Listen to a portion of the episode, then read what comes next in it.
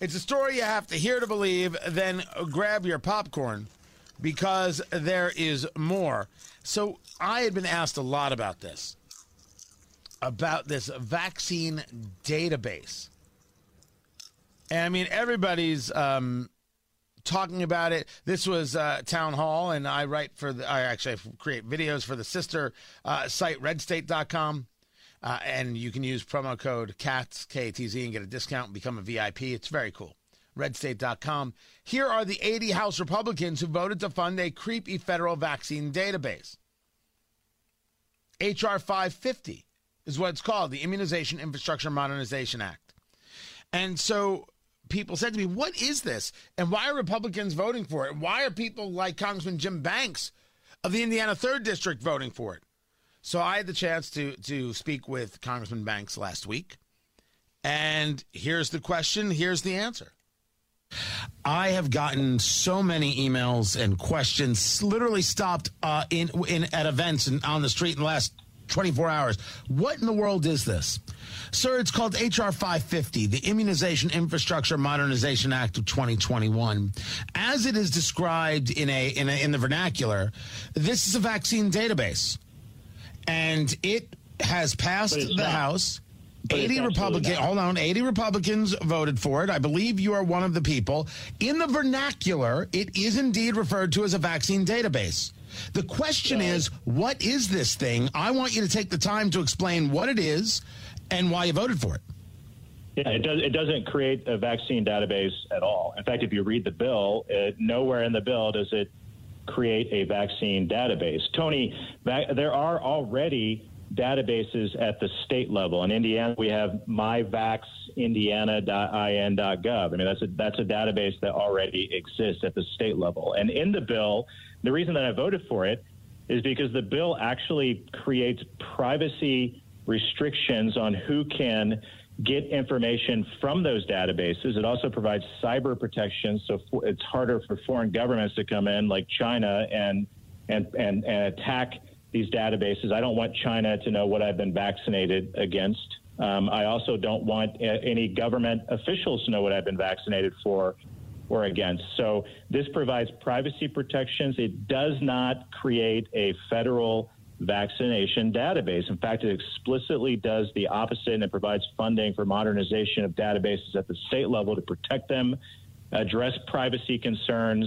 It's, it's Larry Bucshon, Dr. Larry Bucshon's bill uh, from Indiana. And Larry came to me and said, hey, there's some conservatives out there who have who have only read the title of the bill, haven't taken the time to read the entire bill.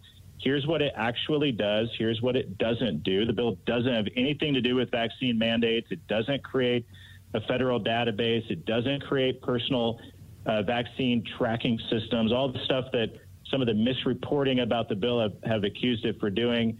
Um, I, I, would I would tell anyone who has concerns about the bill to go go read the bill. Read read the bill and and show me what your concerns are after reading the bill. I think once you read the bill, you'll realize that it's not what you think it is. So HR 550 is not the creation of a database.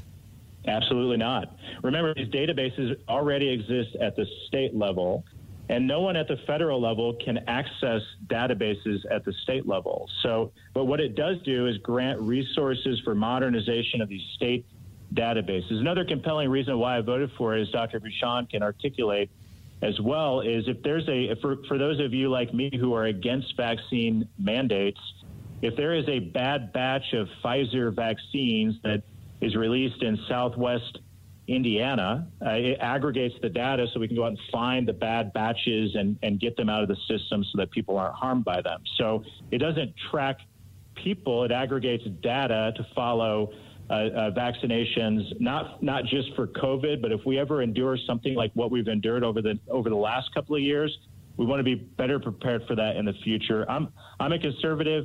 Tony, if this bill would have created a federal vaccination database, I would have voted against it. But it doesn't do that, and and and the, some of the misrepresentation of the bill is just it's false. And the, and and I've taken even after you know after I voted for it, after listening to Dr. Bucshon again, who it's his bill, he explained to me why it was important as a doctor, what it what it doesn't do, what it does do, and and I and I thought it was a, a worthy a worthy. Uh, uh, bill to vote for. I went back and reread it a second time, and I'm even more convinced after rereading it that this is a worthy cause to support these state um, efforts like MyVax Indiana at the state level and and the protections that are in the bill that didn't exist before that make it that may, that that prevent uh, anyone in government from access, accessing a vaccine database. That's really important to me as well. So that was my conversation. I mean, he was a full and complete answer. Now, full disclosure, I'm still going over the the, the legislation. Uh, I, I I take the congressman as his wor- at his word. I've never he's never lied to me before, and I don't think he's trying to blow smoke. Nor do I think is Dr. Larry Bucshon. Uh, It's just the the uh, the idea of him favoring a, a database of this in this way would be awkward. There are times where our side, the political right, gets it wrong in terms of what something is. We are by nature people who oppose government interference and intrusion and looking into our lives. And I think that's a good thing that we are opposed to it. And being aware of it matters. But sometimes stories don't get out. That's where Congressman Banks is. I'm up for all the conversation. If you have things you want to send me, Tony at TonyKatz.com. Feel free.